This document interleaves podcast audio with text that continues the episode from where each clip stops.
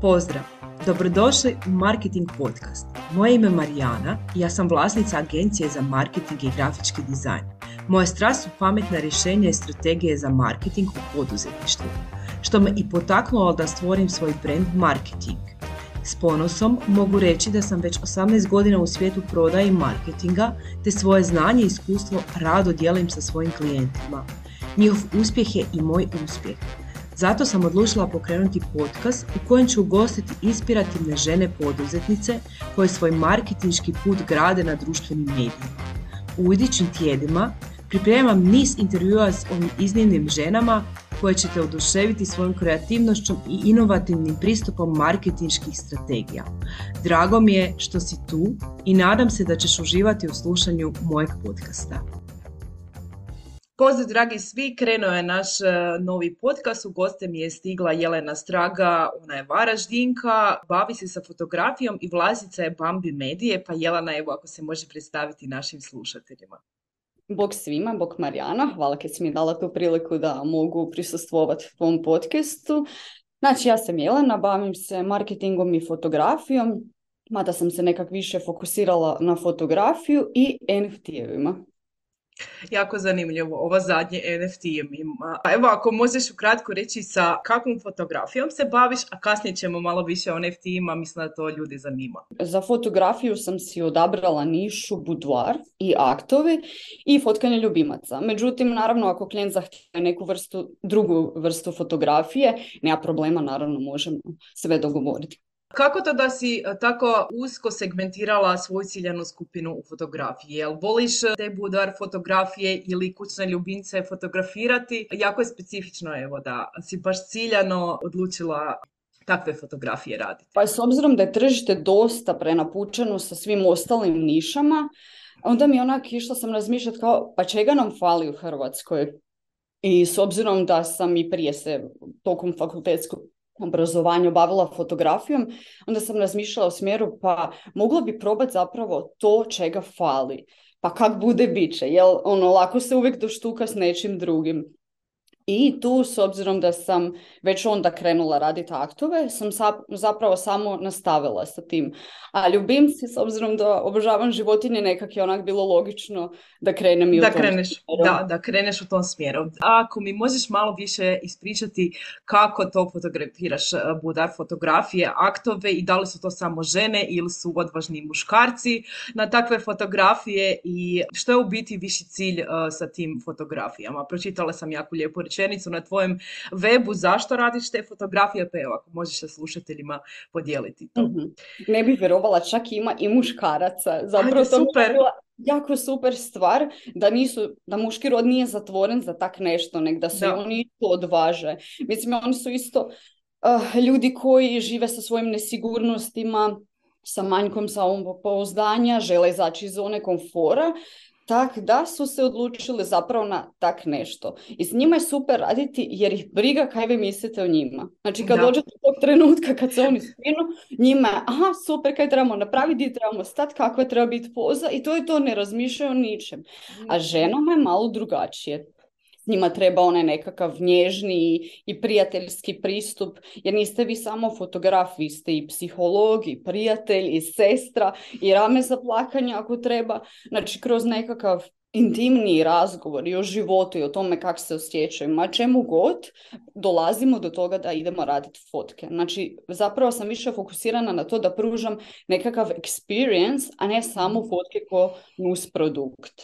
Da, i u biti sa tim fotografijama osnažuješ žene i budeš u njima onu senzualnost koju svaka žena u sebi ima, ali nekako nam je društvo nametnula da tu senzualnost ne prikazujemo, nego da budemo tough kao muškarci, tako da mi je baš drago da evo fotografiraš takve uh, fotografije. Jelena, ako možeš ispričati uh, koliko dugo je tvoja tvrtka na tržištu i kako dolaziš do svojih klijenata, to jest s obzirom da si rekla da se baviš i sa marketingom, što koristiš za oglašavanje? Uh, radim prek društvenih mreža. Znači, Facebook sam stavila po strani jer sam primijetila da zapravo na taj način ne mogu doći do ciljane publike.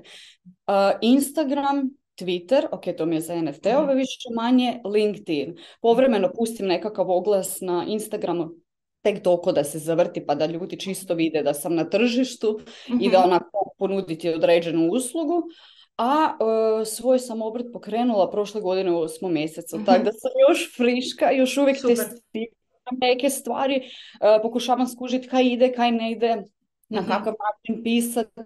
E, pisala sam neko vrijeme i na engleskom, jer vidjela sam da imam i dosta publike koja je izvana, ali mm-hmm opet kad sam pukla crtu na kraju dana, zapravo ljudi s kojima budem ja fizički radila su Hrvati. Mm-hmm. Tako da sam se vratila pisanju na hrvatskom. Ali da, to je ono sve više manje pokušaj i pogreška.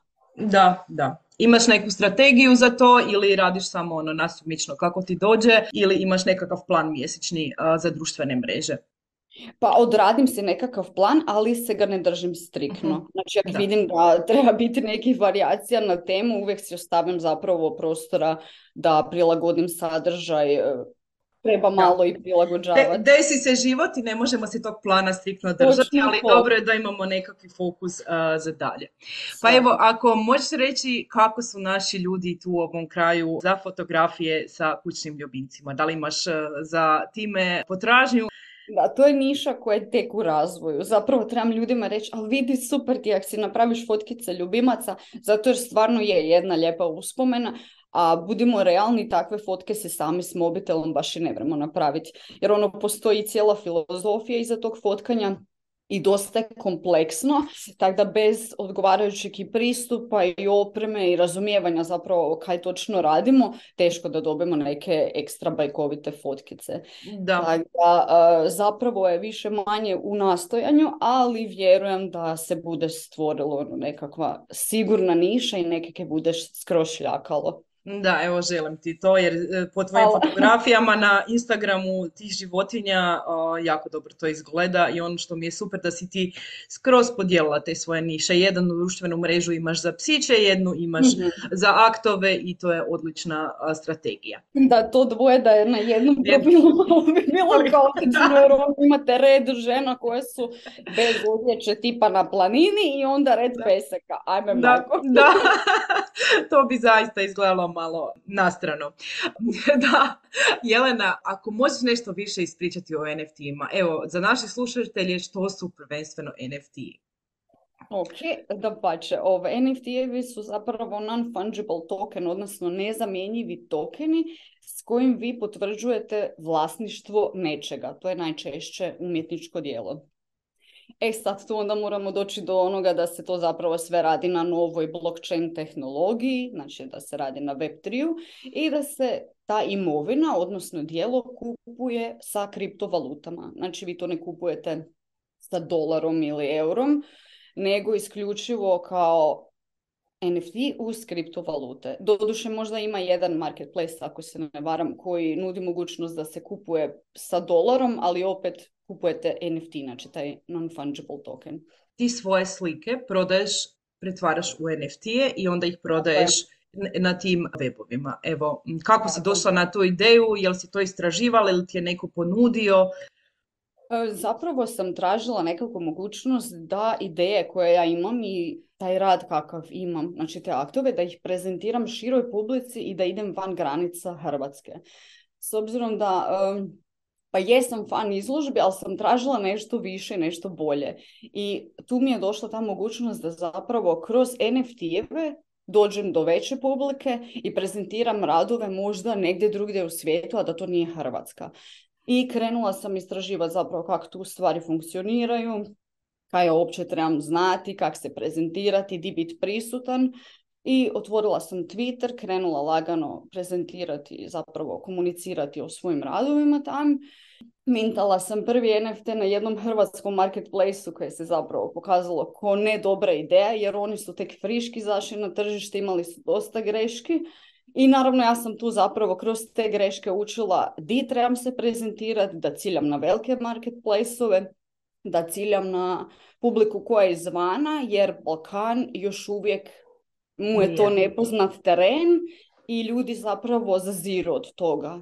Baš zato jer im je nepoznato, nemaju dovoljnu količinu informacija i nemamo mi toliku bazu kolekcionara koja bi zapravo odlučila da svoje novce ulaže u nešto kaj nije novo. Da, a daj mi reci, dakle ti staviš na blockchain tu svoju jednu, jednu fotografiju koja je en ef te i onda ako je neko kupi, više drugi kupac ne može kupiti tu fotografiju, tvoju en ef te ili kako to funkcionira. Dakle i meni nepoznanica, možda glupa pitanja postavljam, ali evo zanima me. Da, da. Znači, taj proces kad ja kao mintam fotografiju, evo recimo mm-hmm. uzela budem Foundation kao marketplace kao primjer, mm-hmm. znači ja gore fotografiju pretvaram u en ef te, to se zove uh-huh. mintanje. Uh-huh. I fotografiju postavljate u određenu kolekciju i stavljate cijenu. Cijena može biti buy now, znači da kupac uh-huh. momentalno kupi ili da pokrene aukciju uh-huh. sa početnom cijenom koju vi postavite. I uh, nakon što kupac kupi, dio provizije odlazi marketplace-u, ostatak novaca ide vama. I kupac ako u bilo kojem trenu u budućnosti odluči prodati tu fotografiju, on je može. Ali vi stavljate royalties, odnosno stavljate postotak koji vama ide nakon svake zarade preprodane fotografije ili bilo kojeg drugog dijela. Tako da tu je super jer vi zapravo se na neki način osigurate kao umjetnik uh-huh. da svako djelo koje se prodaje i preprodaje, vi opet dobivate dio novaca. To da. se zapravo ne može dogoditi u stvarnosti jer kogod da kupi vaš rad, ok, vi ste dobili dio novca nakon što da. se galerija podmiri i kako to već ide, ali ostatak vi ne znate di to ide, za koje novce, koje trenutni vlasnik, ni niš. A uh-huh. kroz blockchain vi zapravo pratite svaku transakciju jer prednost ta kod blockchaina je da se sve informacije gore zapisuju i ne mogu se mijenjati ni brisati. Dakle, vi mm. uvijek imate uvijek... Osigurana si, da. Da, da. Daj mi reci da li u svijetu en ef te-a dakle, isto vrijedi pravilo oglašavanja, marketinga, da li si ti tu ta koja sebe treba oglašavati i kako to funkcionira ovdje? Itekako, jer vi bez čvrstog brenda i imena u en ef te-u nema šanse da uspijete. Jer uh, svaki kolekcionar zapravo vas istraži prije. I on gleda, ali vi imate web, ali imate ostale društvene mreže, ko ste vi zapravo i zbog čega da kupe vaš rad? Ok, možda ima onih koji kad vide neko djelo to totalno rezonira, rezonira s njima i kupe bez obzira na cijenu, na to tko je autor, ali većina njih zapravo i gleda svoj interes jer razmišljaju o tome, aha, u budućnosti možda to mogu preprodati. Ali kako ja to mogu preprodati ako je to zapravo osoba koja je no name, koja niti gradi brand, niti daje kakvu vrijednost, niti priča neku priču. Znači, bez toga nema šanse da prodate jedno djelo. Dakle, ovo tvoje znanje iz marketinga si samo preslikala u en ef te-e i uh, koliko sam čula od tebe u razgovoru ranije, dobro ti to ide. Uh, yeah. Da. Uh, S obzirom da je bear market, znači sve na plafonu, kripto je dole, radovi se praktički ne prodaju. Ušla sam u najgore moguće vrijeme, ali velim ja sebi to je super sad jer se čeličim. Da, kad da. Živi bear market, onda kad uđeš u bull sve ti je lako. Da, da, da. da samo, zapravo... te, samo dosljednost, kao i u klasičnom marketingu, jel da? Istina, da. Ako vi niste da. konzistentni, ako svaki dan se ne pojavljujete, bez obzira na rezultat, to je ono koje je najbitnije. Znači vi doslovce morate uvijek biti prisutni. Biti tu za community, davati vrijednost, pričati svoju priču, dati neke da. stvari iz privatnog života. Na kraju dana svi smo zapravo mi ljudi od krvi i mesa, ljudi se da. vole povezati. A, reci mi koja društvena mreža je za en ef te-a najjača? Twitter. Twitter, to sam prepostavila, da.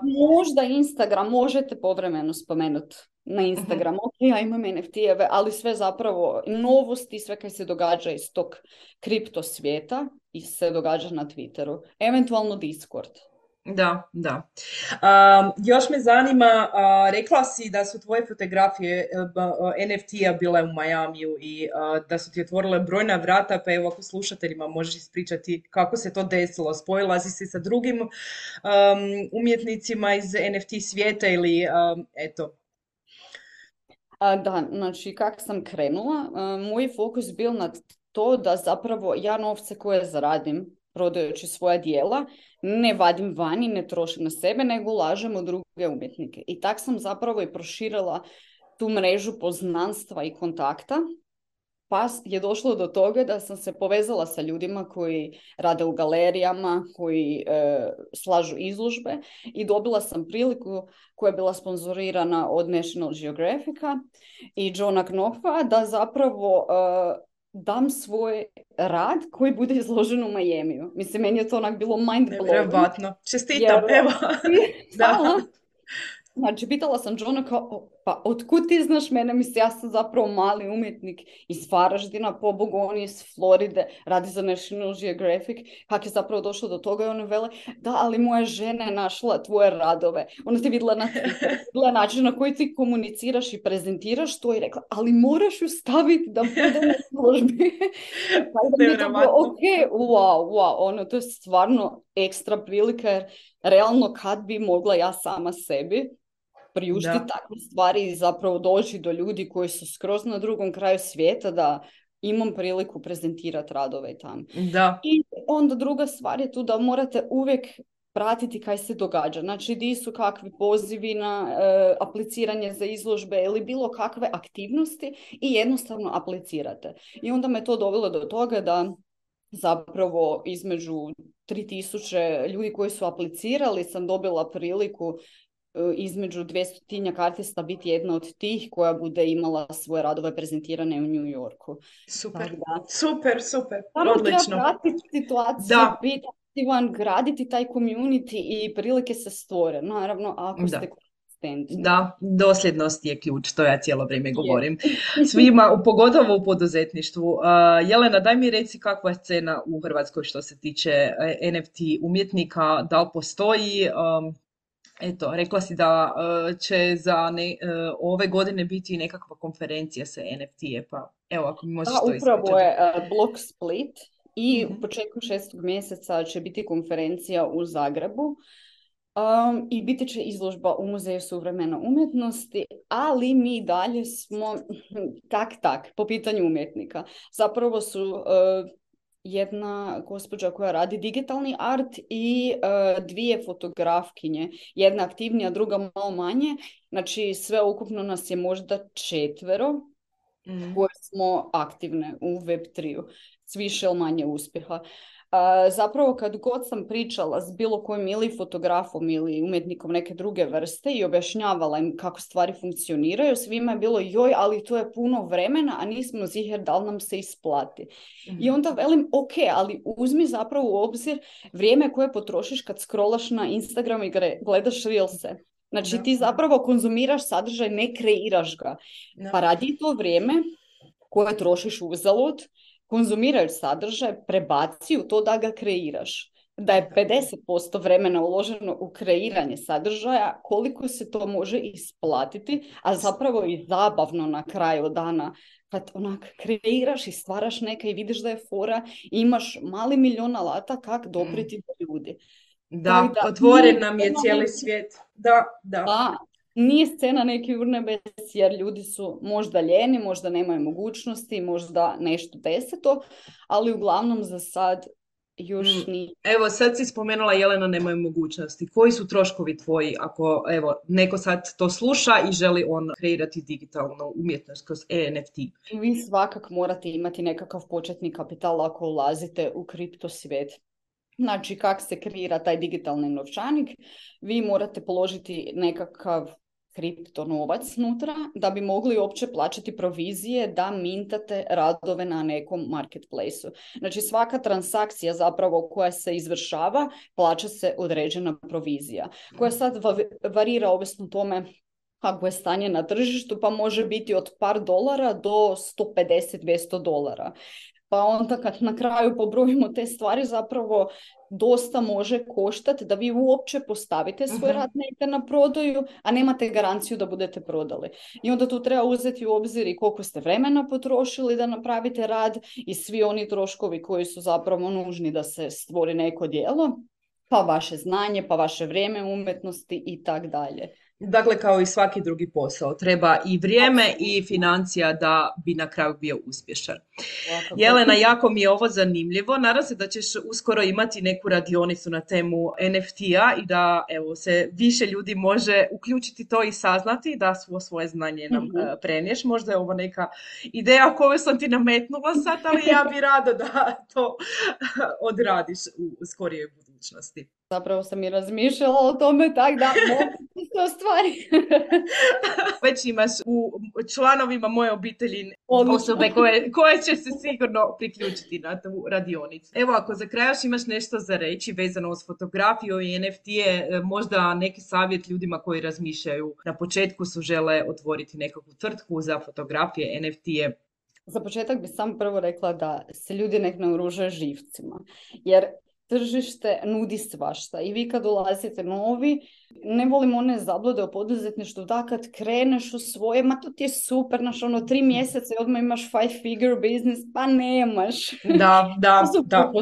Pronalazimo na Instagramu i TikToku. Da, samo da, da, par... tri klika da. do pet milijuna, da. nema šanse. Znači, treba i puno rada i neprospavanih noći i više radite od onih osam sati od kojih bježite, za koje radite za nekog drugog. I budni ste i kroz noć i kroz dan, znači kad vas klijent traži, vi morate biti dostupni, da ga nišno ruže se živcima i imati svoje zašto vi to radite. Proispitati svoje temeljne vrijednosti, da li je to sloboda, da li je to mogućnost rada od doma, da li je to ma kaj god, ali da imate svoje zašto i da jednostavno idete prema tome. Da se pomirite s tim ako možda ne ide odmah sve prvih pol godine, godinu dana. Da, jer to je normalno. To je okay i to je normalno. Da, da, jer možda nakon tih pola godine krene sve prema gore, ali poduzetništvo su amplitude gore, dole, gore, dole. Da, ne, da. Nema samo jedne linije koja ide prema gore. Slažem se s tobom. Evo, hvala ti što si bila moja gošća, bilo mi je jako hvala ugodno tebi. S tobom razgovarati. Veselim se ovoj toj radionici koju si najavila. E sad mi spadaš pritisak. Znam. To je to. Hvala ti i vidimo se. Pozdrav. Hvala ti. Hvala ti na slušanje današnjeg podcasta. Nadam se da ste uživali u slušanju, da ste dobili neke korisne savjete i ideje za svoj marketinški put. Uz Marketing podcast želim te nadahnjivati i educirati o različitim aspektima digitalnog marketinga. Isti sadržaj možeš pronaći na mojim društvenim mrežama ili pak se preplatiti na newsletter u kojem dajem besplatne savjete upravo za isto. Ako imaš prijedloge za buduće goste ili teme, slobodno mi se javi. Također, ne zaboravi se preplatiti na moj kanal i ostavi mi svoje povratne informacije. Hvala ti još jednom i vidimo se sljedećeg tjedna s novim izazovima i novim gošćama iz svijeta marketinga.